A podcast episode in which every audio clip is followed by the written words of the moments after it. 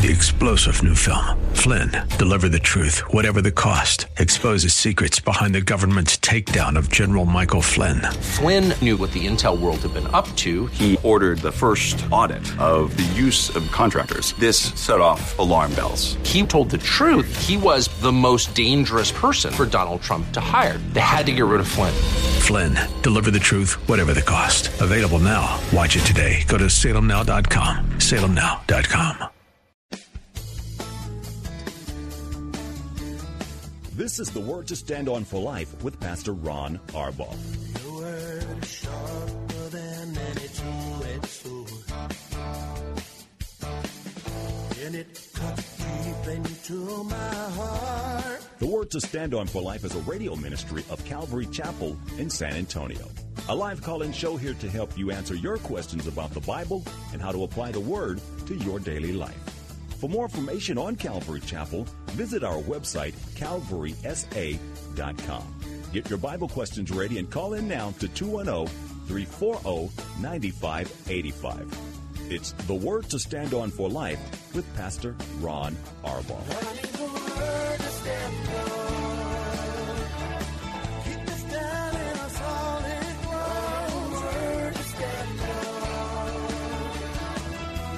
Welcome to the show. We made it through another week. This is the Friday edition of the Word to Stand On for Life. I'm Pastor Ron Arbaugh from Calvary Chapel in San Antonio, Texas.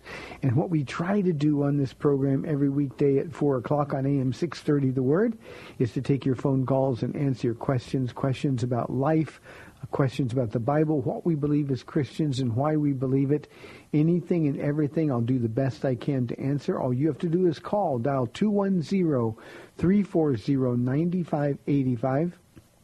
It's 340-9585. You can call toll free at 877-630-KSLR. Numerically, it's 630-5757.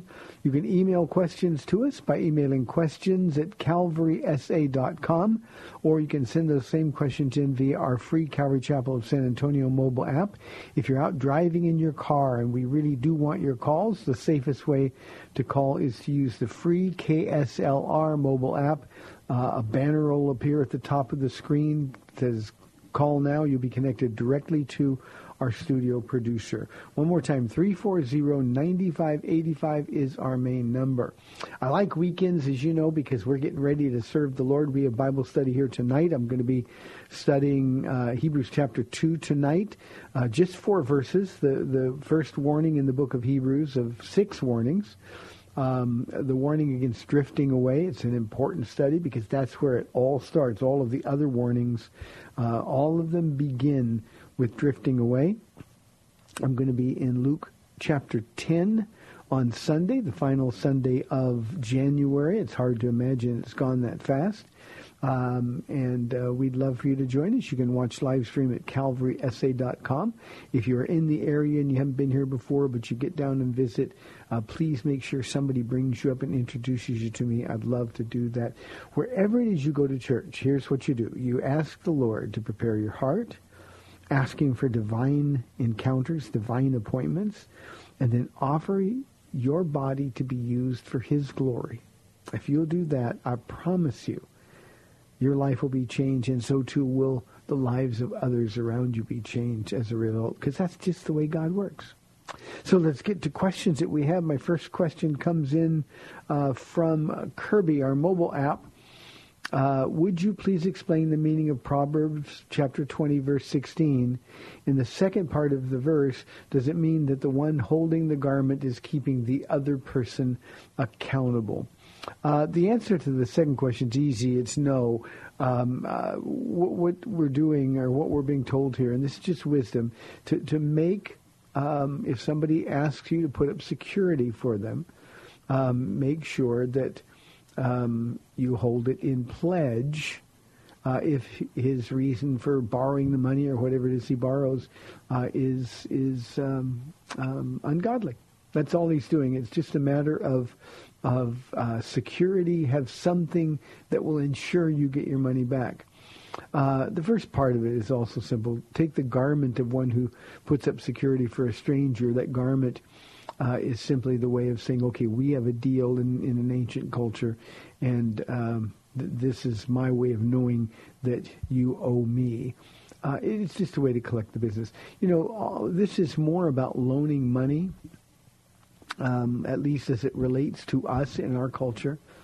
And it's just never a good idea to loan money, especially to a brother or sister in the Lord. It's not a good idea to do it. However, if you do, make it a business deal.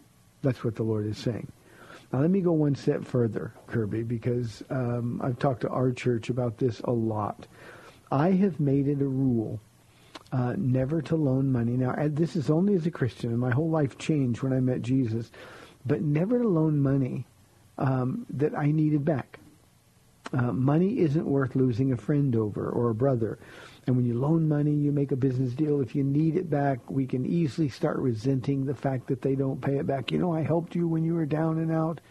Um, so my rule of thumb is simply don't lend money ever uh, unless I don't need it back. And typically in my life as a believer, uh, I've never asked anybody for anything that I've loaned them back.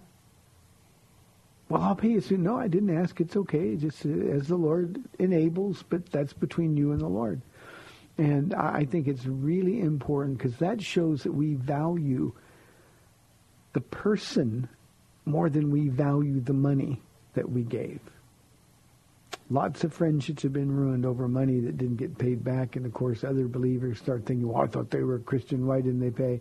And we don't want to let um, what began as an act of generosity and kindness turn into something that keeps us far from what God is asking us to do. So, Kirby, I hope that helps. Thank you for the question.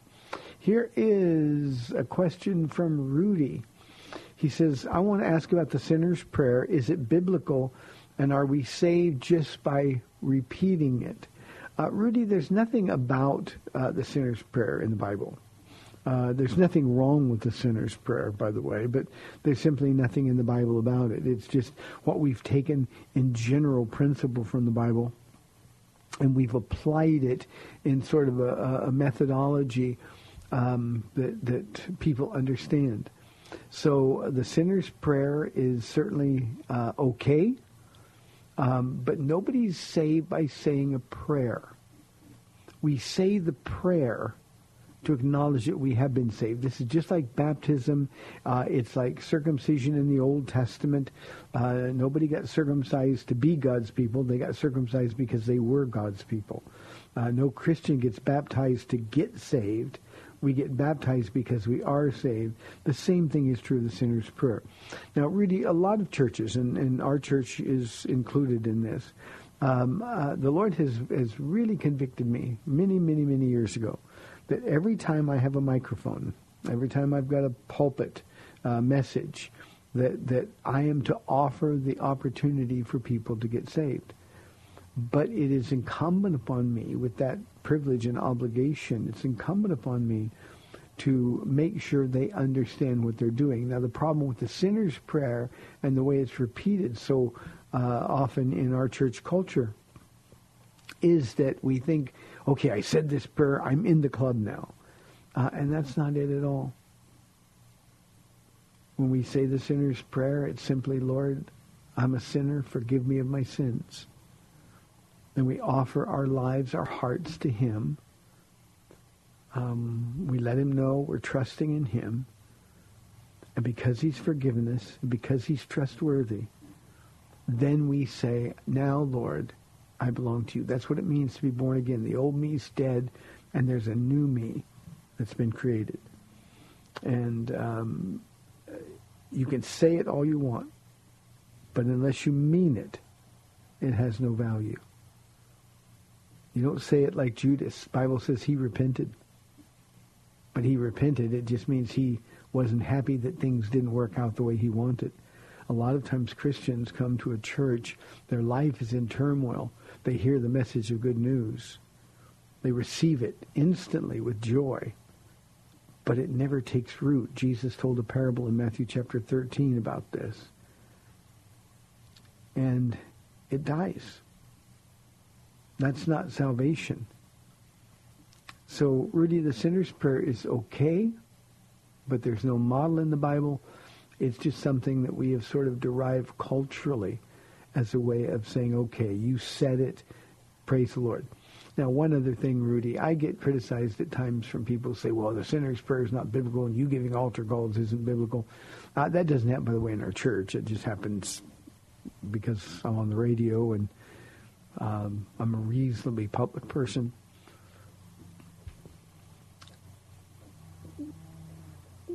Their, their complaint is that we're manipulating the people into saying a prayer that they think saves them. Well, my job is simply to give them the opportunity to be clear about what they're doing and then trust them with the Lord. So for sure, we give invitations and people are prayed for when they give their heart to Jesus Christ. You know, Rudy, one of the great things about our Friday night service, because we're not so rushed for time, at the end of tonight's service, as we do every Friday night, um, uh, there will be uh, men and women from our pastor's discipleship class. Um, we've got a class every other Saturday, uh, as long as I'm in town uh, during the year. And it's sort of a, a, a, mini leadership group in the church. There's probably 60 or 70 people that come to, to the pastor's discipleship classes. Well, they'll come up and spread out across the front of the church. And when the Bible study is done, uh, I'll invite people to come up and be prayed for or to ask for prayer for any particular needs, and they will pray with those people. So any one of those people can share with them uh, how to be saved. Any one of them can answer the questions about salvation. Uh, but uh, it's always a great opportunity for people to come up and whatever the need is, whether it's for healing or um, uh, a marriage, uh, just anything going on in your life um, they can come up and ask for prayer. They, by faith, come forward and ask for prayer. The people that are praying with them bless them. And then uh, we see what the Lord is going to do. But we always, Rudy, want to give everybody the chance to leave there changed. 340-9585. We've had a lot of calls this week, so I'd like to end the week with calls as well. Here is a question from Nathaniel he says, why do we say amen after praying? Well, Nathaniel, amen means so be it. In other words, when, when we pray uh, and then somebody says in Jesus' name, amen, and the other people say amen, that's simply agreeing you're one in heart with Jesus and his will for this particular thing. So we say amen, which means we agree. By the way, Nathaniel, that means you should be really careful about what you say amen to. There are a lot of people that just pray and amen is sort of a formula. In Jesus' name, amen. Um, we need to be really careful of formulas when we pray. Um, if you can't say, I agree with the content of somebody's prayer, then don't say amen.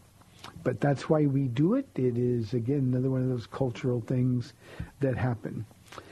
Here is, let's go to, oh, we got my friend Tanya from San Leandro, California. Tanya, thanks for calling. You're on the air.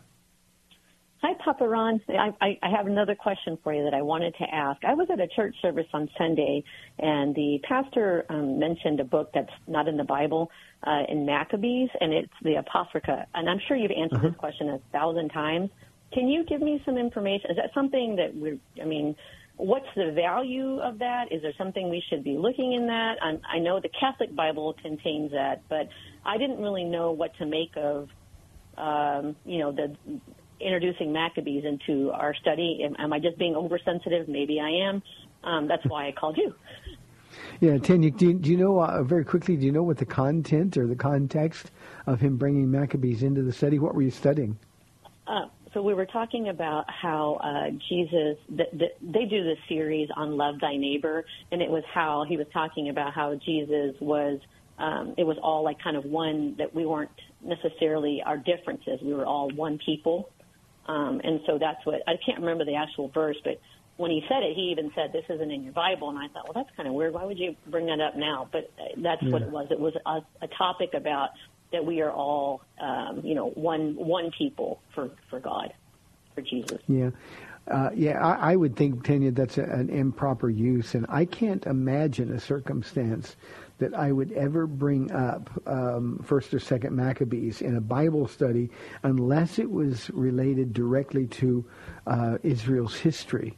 Um, obviously, um, um, the Maccabees were um, great warriors, and and um, the, the books have have historical value, but there's no real spiritual value. Uh, you know, these aren't books that God wrote. Um, uh, the Apocrypha, as you mentioned, is included in Catholic Bibles. But the problem with the Apocrypha, the problem with Catholicism in general, is that there's a whole lot of uh, unbiblical practices, and they'll pick and choose out of those apocryphal books um, verses that seem to suggest uh, this is why we do things. Uh, purgatory is, is just one example. Praying to saints is another. Uh, and when they're taking examples out of books that are not inspired by God, then in fact they become counterproductive. So um, uh, they were never part of the Jewish Bible, the Hebrew Bible. Uh, we've got them in our Old Testament, uh, between the Testaments sort of thing.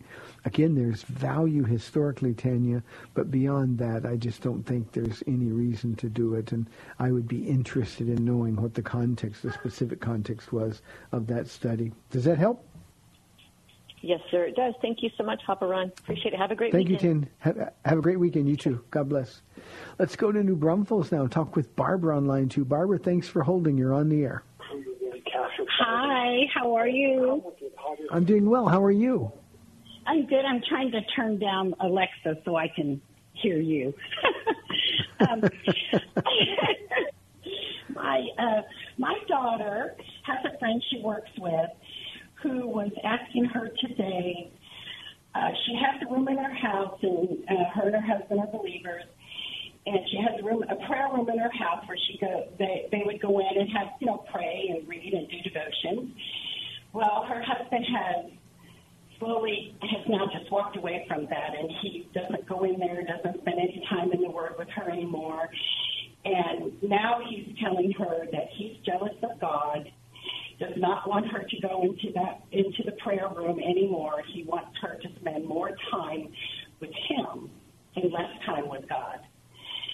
And so my daughter was like, Mom, you know, because she was asking my daughter, uh, do you have any words of encouragement for me? You know, and uh, I told her, I said, you know, uh, that would be a great question to call Pastor Ron about on the radio station today. so we were calling uh, for some verses to help her out. Um, she's she's confused because you know she wants to even though he's not walking right now, she wants to honor her husband, you know, because, um, but at the same time, she doesn't want to be misled away from the Lord. You know? Yeah. You said you said even though he's not walking or she's not walking. Uh, he quit walking. Yes, that's what that's what I thought. Okay. Yeah. Yeah. I just wanted to be sure I understood. I can help, I think, Barbara. Yeah. Um, this isn't at all unusual, and in fact, I've I've had my own jealousy experiences. It's one of the things that drove me uh, to the arms of Jesus. You know, uh, Paula, I would try to to make her life miserable. I'd try to be controlling. I'd be jealous and petty. Um, and and you know, Paula would just never moved from her devotion to Jesus. Now, Paula, when I told her she couldn't go to church, um, she she'd find church when I was at work. She that's where we found a church, or she found a church a long time ago that met on Friday nights uh, because I would be at work and and uh, it wouldn't interfere with the time that we had together. A couple of things, and and uh, you know, there's really no verses that deal with this particular thing because we're right. dealing with a man who evidently is unsaved and insecure. Um, jealousy is not a f- good fruit of the spirit; it's a bad fruit of the flesh. And when the Bible says, "Wives, submit to your husbands," um, we we often don't read the words that follow that as to the Lord. Jesus would right. never ask her to, to, divide her time. Jesus would never ask right. her to to stop taking time just in order to go pander to this unbelieving husband. So here's mm-hmm. what she ought to do in a, in a, in a thoughtful moment. Um, when she's sitting down and talking with her husband, when he is receptive to hearing, Um, she needs Okay. to sit down and say, now submitted wives does not mean quiet wives. It doesn't mean passive wives. And so when she would sit down with him, she ought to say, we need to talk about your jealousy Okay. over Okay. my time with Jesus. The Bible tells me to pray. Part of the thing I'm doing when I'm in that room is praying for you. You certainly don't want me to stop praying for you. But I'm I'm I'm connecting with Jesus. I'm becoming more and more like Jesus. Jesus is the lover of my soul. Jesus is the lover of my soul, and um, uh, so I I've, I get all of my strength and all of my nourishment from Him, and because I do that, I'm then a better wife for you. And uh, and she needs to, to earnestly pray for him. I know she is, but uh, this is an issue that God is bringing to the surface. And at some point, the Holy Spirit is going to point out to this man that he's being petty, he's being selfish, but more than that, he's being foolish. Because the best gift God can give him is a wife who's committed and Yes. submitted to the Lord Jesus Christ Yeah. and uh, and encourage her, tell her to hang in, but don't stop reading your Bible and don't stop spending time uh, in prayer with the Lord. Uh, if he can't find something to do for 30 minutes or an hour while she's in there praying, uh, they've got all kinds of issues, not just that. But Right, encourage her right. that way, Barbara. Okay. All right. Thank you, Pastor Ron. Thank you, Barbara. I God bless you. you. See you tonight. Thank you. Yes. Okay, Thank great. you. You Bye-bye. Bye-bye. 340-9585. Um, you know, I I honestly was jealous. Um, and it was that petty jealousy which really drove me to an awareness that there was something wrong with me. How can you be jealous of God? And the truth is, what I really hated, and I'm, I suspect it's the same uh, in the situation Barbara just uh, mentioned, is the light that was coming from Paula made my darkness even darker. And I didn't like that. I didn't like to have to look in at me. I would imagine, Barbara, and you can share this with her as well. Uh, I imagine that this guy's closer to getting saved than either one of them believes. Great question. We have four minutes. Here's a question Ben wrote in. He said, What are your thoughts about J. Vernon McGee? Ben, I can't wait till I meet him in heaven. Um, the first thing that always comes to mind when I hear J. Vernon McGee's name or when I hear him teaching the Bible is that here's a guy who's been dead for a very long time. I think he died in the early 90s. Here's a guy that's been dead for a very long time, but his heart and his ministry was so from the Lord that God continues to bless that ministry all of these years, even decades since his death. That's pretty impressive. J. Vernon's ministry is reaching parts of the world that he never could have dreamed possible. You know, when he was diagnosed with cancer, the cancer that eventually took his life, um, the Lord laid it on his heart to do this five-year journey through the Bible. God graciously sustained his strength. There are times when you listen to some of those studies and you can tell how ill he is. But God gave him that extra five years so that he could get decades, who knows if the Lord tarries, hundreds of years worth of rewards because of his faithfulness. So I have nothing but admiration for J. Vernon McGee. Uh, one of the things, Ben that people don't really know about J. Vernon McGee now, he sounds like sort of a country bumpkin, but this was a brilliant man. Uh, he translated uh, the Bible. He had his own Bible. He translated it from both the Hebrew and the Greek texts. Uh, he was a deep thinker. Um, we just listen to that country drawl and don't think there's much room for deep thinking. But uh, this was a man who was brilliant. Um, he could be direct. I admire that. Some people don't. But he could be direct. Uh, I think as you hear him on that uh, uh, five-year journey through the Bible, Uh, he there was a sense of urgency for him because he knew that he was sick and didn't know how long he would he would last. Um, and there was no time to mess around. Didn't worry about hurting people's feelings. He just shared his heart. And I think he is uh, one of the modern day men with the gift of prophecy. And a lot of the things that he taught and spoke about, uh, we're watching come to fruition before our very eyes. Funny story about J. Vernon McGee. Uh, we're running out of time, and I don't have time for another question. But one of the great stories about J. Vernon McGee is he was one who was adamantly opposed uh, to the Calvary Chapel movement at the beginning. Uh, he was one of those guys said, you know, if those hippies are really saved, they ought to get a haircut and get a shower. They ought to wear shoes, those kind of things. Uh, and and as he watched this Jesus movement unfold, he was very very skeptical, but he saw the fruit, and it won him over. And he and actually uh, my pastor, Pastor Chuck Smith, who's now with Jesus as well, uh, they became quite close and and uh, great admirers of one another. So.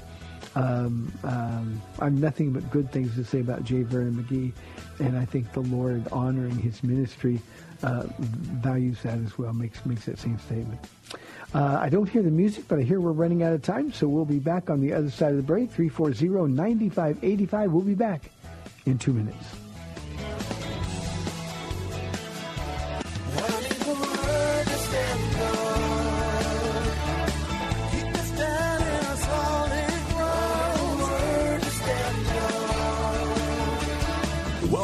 To the Word to Stand On for Life. We're taking your calls at 340-9585 or toll free 877-630 KSLR. Now, here's Pastor Ron Arbaugh. Welcome back. I hate saying it like this, but there's only 30 minutes left in the week. 340-9585. Let's go to San Antonio now. Talk with Cindy on line one. Cindy, thanks for calling. You're on the air. Hi, Pastor Ron. I have another I wonder question. Uh-oh. Yeah. Well, I, I, I wonder, I thought that uh, Paul, before he was converted, was married and had a family because I thought that in the Sanhedrin that they that the guys had to be married. So I'll just take your question on the on the uh, air and hang the phone up. It's good to hear you today. Bye. Thank you. Bye bye.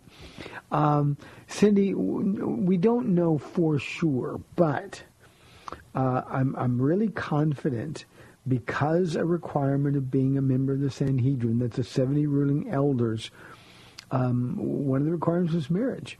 Uh, I believe that not only was he married, but that he probably also had children.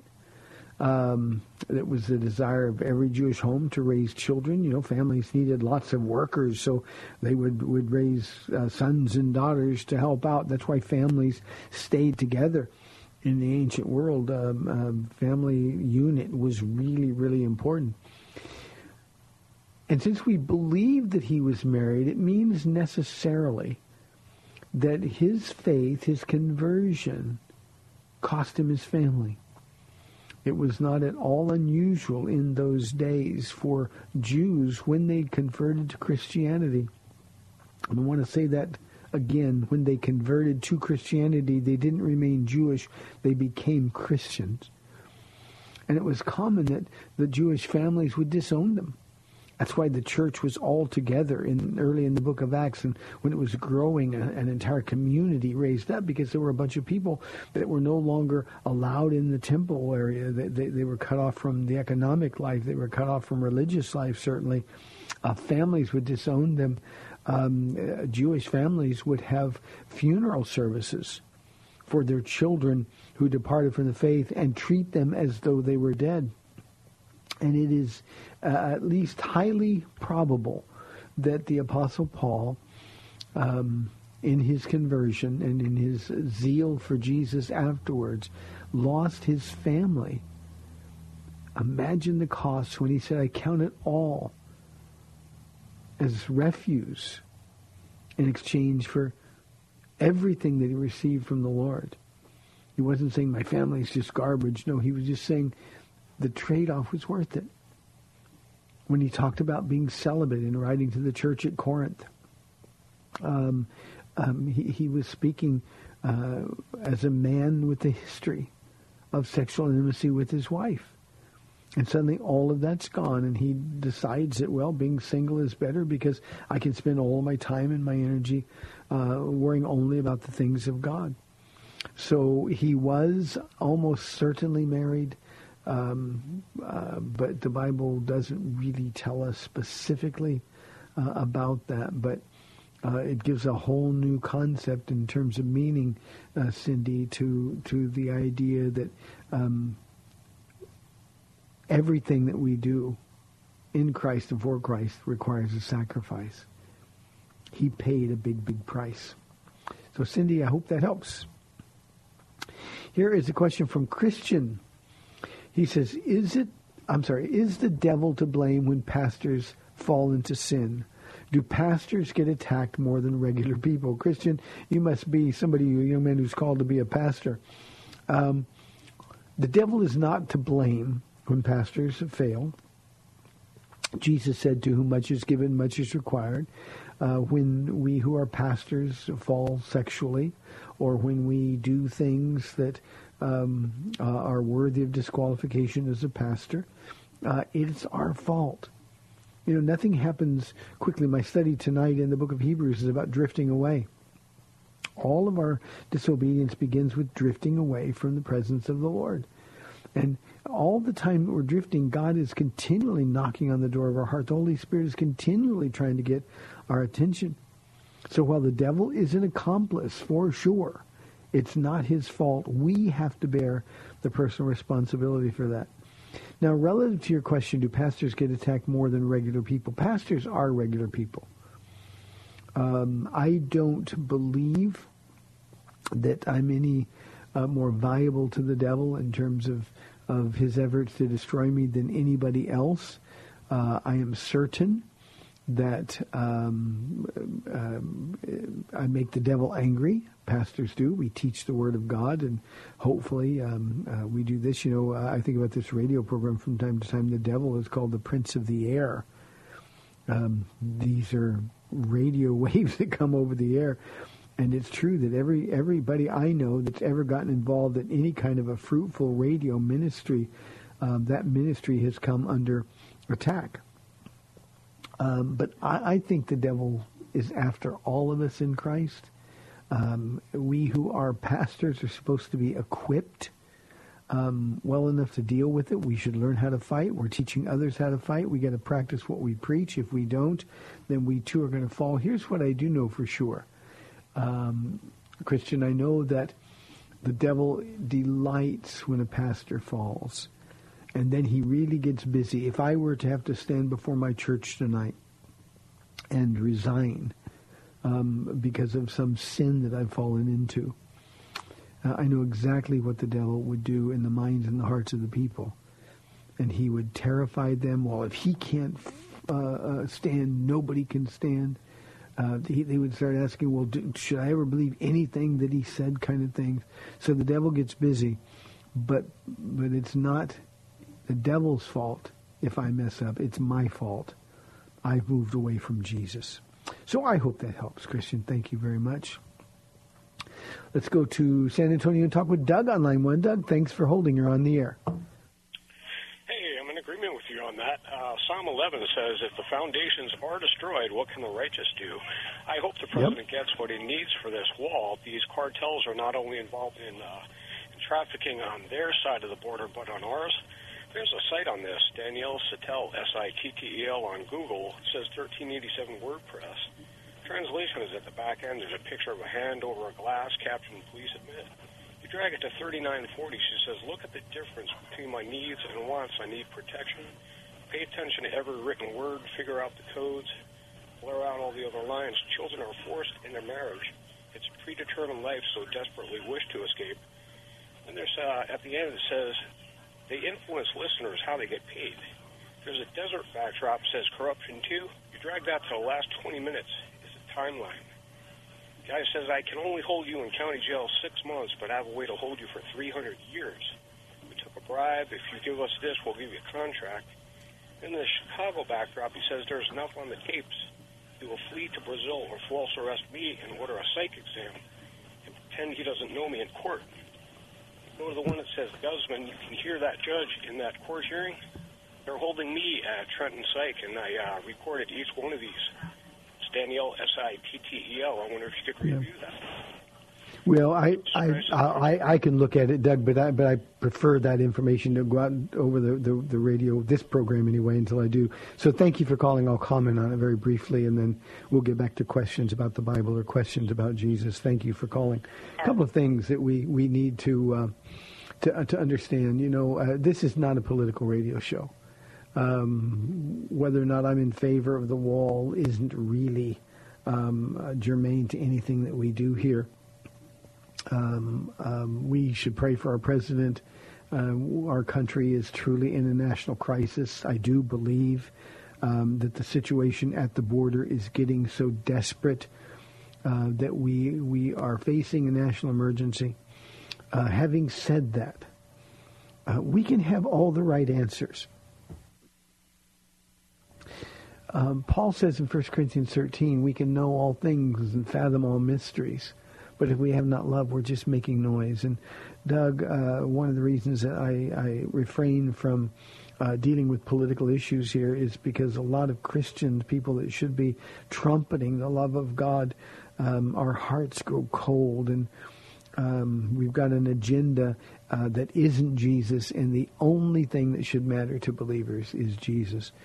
And we're the ones who should trust in him. So without making a political statement at all, um, I, would ask you, Doug, and everybody else who's who's uh, a, a professing Christian uh, who wrestles with these issues to be honest and check your heart to evaluate one thing and one thing only.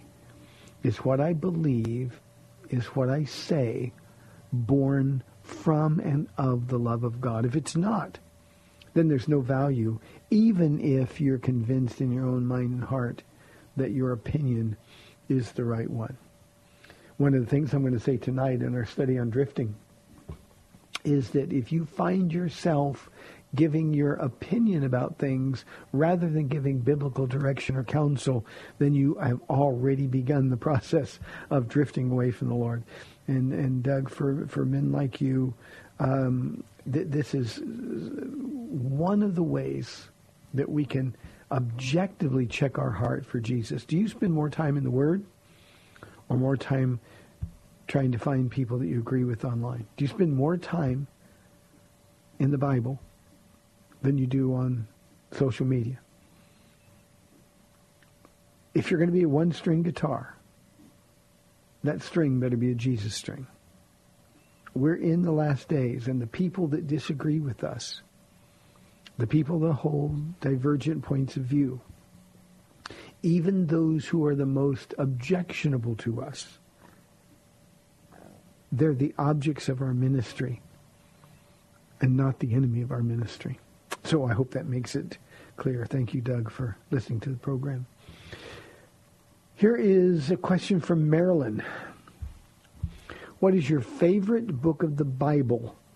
And which one has had the greatest impact on your life? Marilyn, that's impossible. I have another question down here that I can sort of put together with it. I got to find it um, uh, from Matthew. Uh, Pastor, on what's your favorite Bible story? Uh, that's easier for me than my favorite book of the Bible. My favorite Bible story is a simple one for me. It's Genesis chapter 32. Uh, it's a, a, a story that I read, Jacob wrestling with Jesus. And when I was a brand new believer, when I was a brand new believer, uh, I had so much going on in my life, and the, the, the weight of the world was crushing in on me as the consequences for my sin came to bear.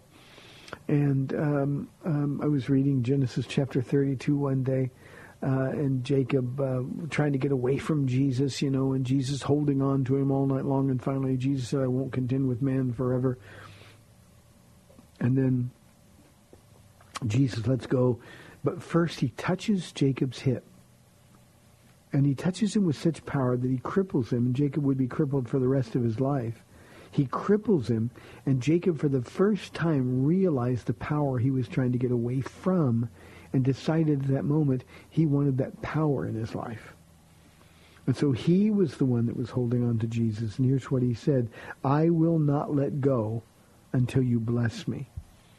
Now, Matthew, I have repeated that prayer nearly every day for the 28 years I've been walking with Jesus. It is, it is the way I start my day. I never want to forget how much I need. So that's my favorite Bible story. That's easy. Marilyn, your question about my favorite book of the Bible uh, is um, is is far more difficult. It seems to me, anyway, that my favorite book is the one I'm teaching, or the one I'm digging into the most deeply in terms of studying it. Uh, it, it, seems to me, and, and, I'm sure this is an exaggeration, but it just seems to me. I, I teach three Bible studies a week. Um, a Wednesday night Old Testament study, a, a Friday night New Testament study, and a different New Testament book on Sunday mornings. And it just seems to me as though whatever I'm teaching at the time, I'm actually living through in my own life experience. And um, that makes them all essential. It makes them all living and active in my life. Um, and, and, they all have an impact. I can tell you one other story, Marilyn. Um, as a young believer, as a young believer dealing with, um, you know, God, am I doing the right things? And what more can I do? And all those things. It's uh, the, same thing every new believer goes through. Yes, I'm saved, but but can I do more for you? Uh, and and you know the enemy's there to cause you to doubt your salvation. Um, one day I was reading Romans chapter three. Um, this probably goes back 27 years, and I came to Romans 3:24 when I'm really struggling with God, what can I do to help you? What can I do to make sure I'm doing the right thing? What can I do to get through these trials? And Paul writes, you're justified freely. And the Spirit of God said, when? Well, when Jesus died for my sins. Well, how long ago was that? And the answer was 2,000 years ago, roughly. And then the Lord just asked me a question. So why are you worried about all this? And that verse that day, Marilyn, set me free. It absolutely set me free. And I haven't had from that day one moment of doubt about my salvation. I haven't had one moment where I thought I had to do more to please God or to earn my salvation. You know, we, we understand intellectually that salvation is a free gift, but then we try to prove that God made a good choice when he chose us. I haven't had any of that. I haven't struggled with any sin or repentance done since that day when I read Romans chapter 3:24 and the Holy Spirit sort of shined his light on that verse. So uh, those are huge impacts, um, but that doesn't mean that uh, uh, Romans is my favorite book. I, I, don't know if I would if somebody put a gun to my head and said, "You got to choose one," uh, I'd probably say Ephesians. Uh, I love the design of Ephesians. The first three chapters are everything that God has done for me. The second three chapters are here should be my reasonable response. Um, just out of gratitude. So, Marilyn, I, you know, I'm not trying to cop out on on answering. Um, I, I, just love his word so much. Uh, there are books that are more fun to teach. Uh, Judges in the Old Testament, in my opinion, is the most fun book to teach. The character studies in Judges are unbelievably rich. So I love teaching judges. There are some books that are tedious to teach.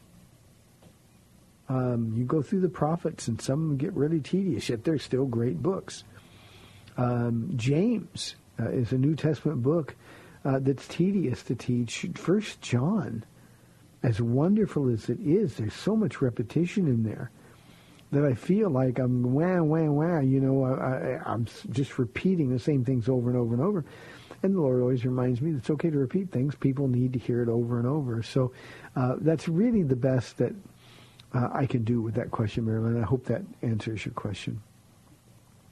340-9585. Here is a question from Oscar.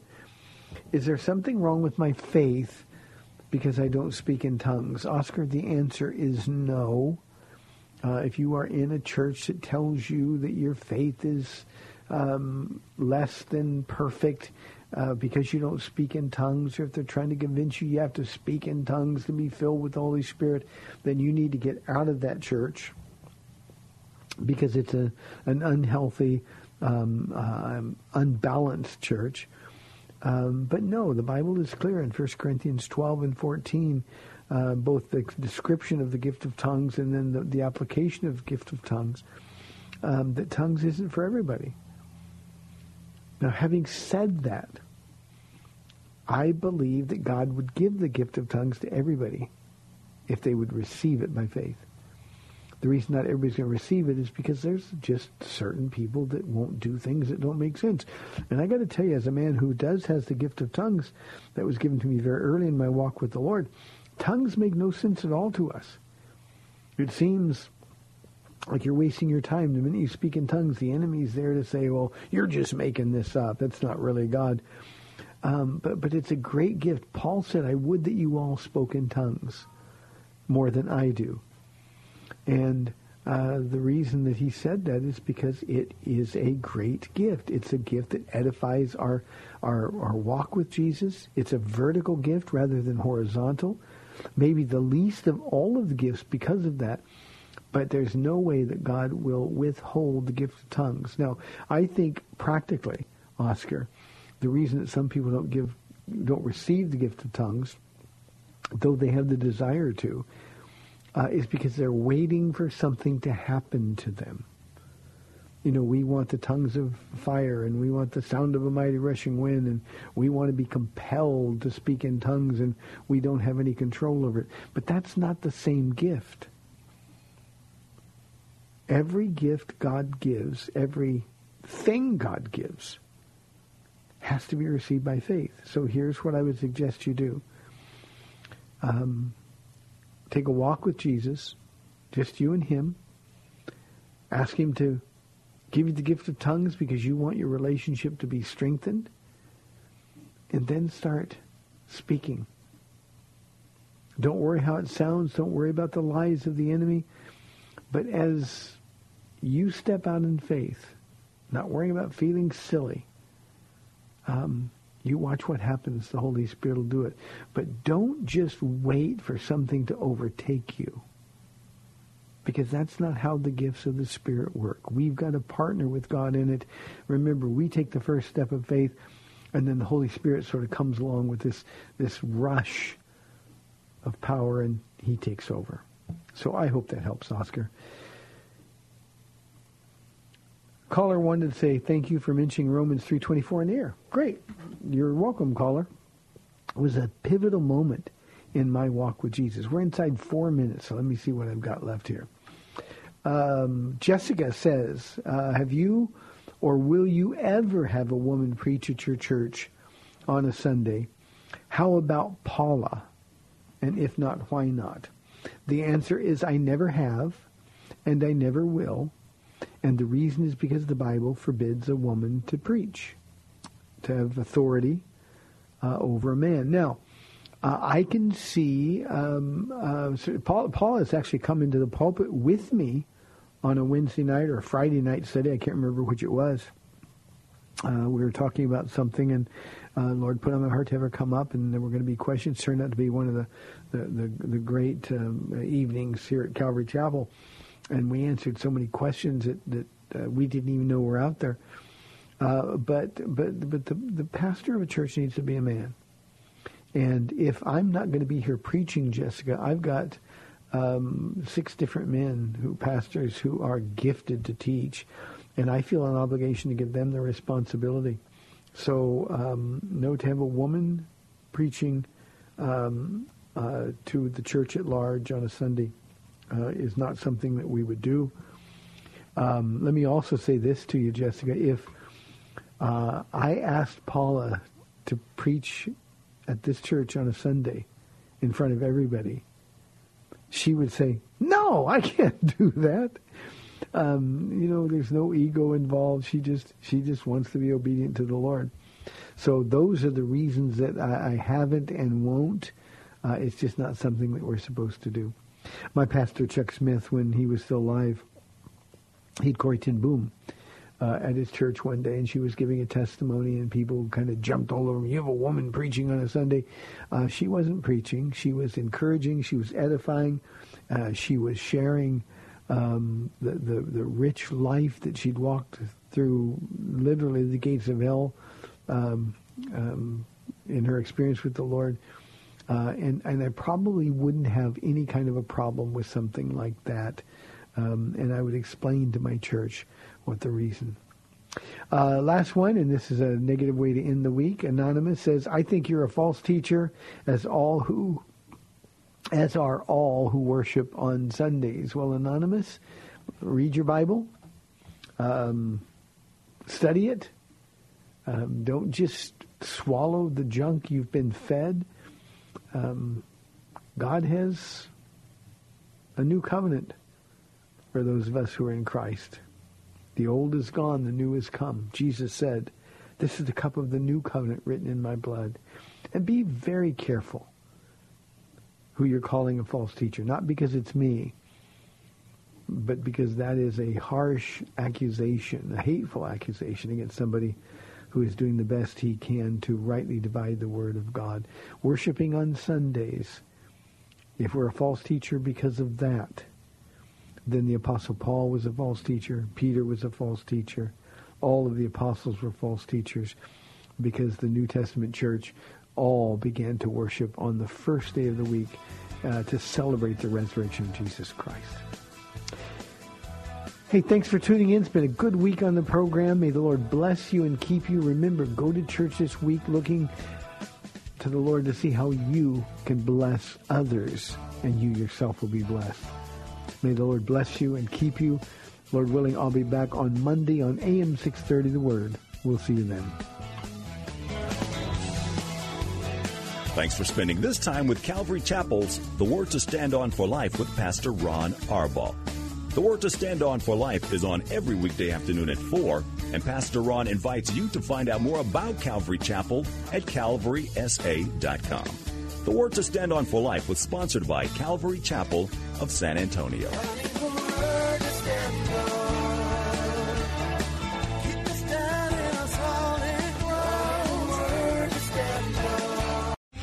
Three star general Michael J. Flynn, head of the Pentagon Intelligence Agency, knew all the government's dirty secrets. He was one of the most respected generals in the military. Flynn knew what the intel world had been up to. He understood its funding. He ordered the first audit of the use of contractors. This set off alarm bells.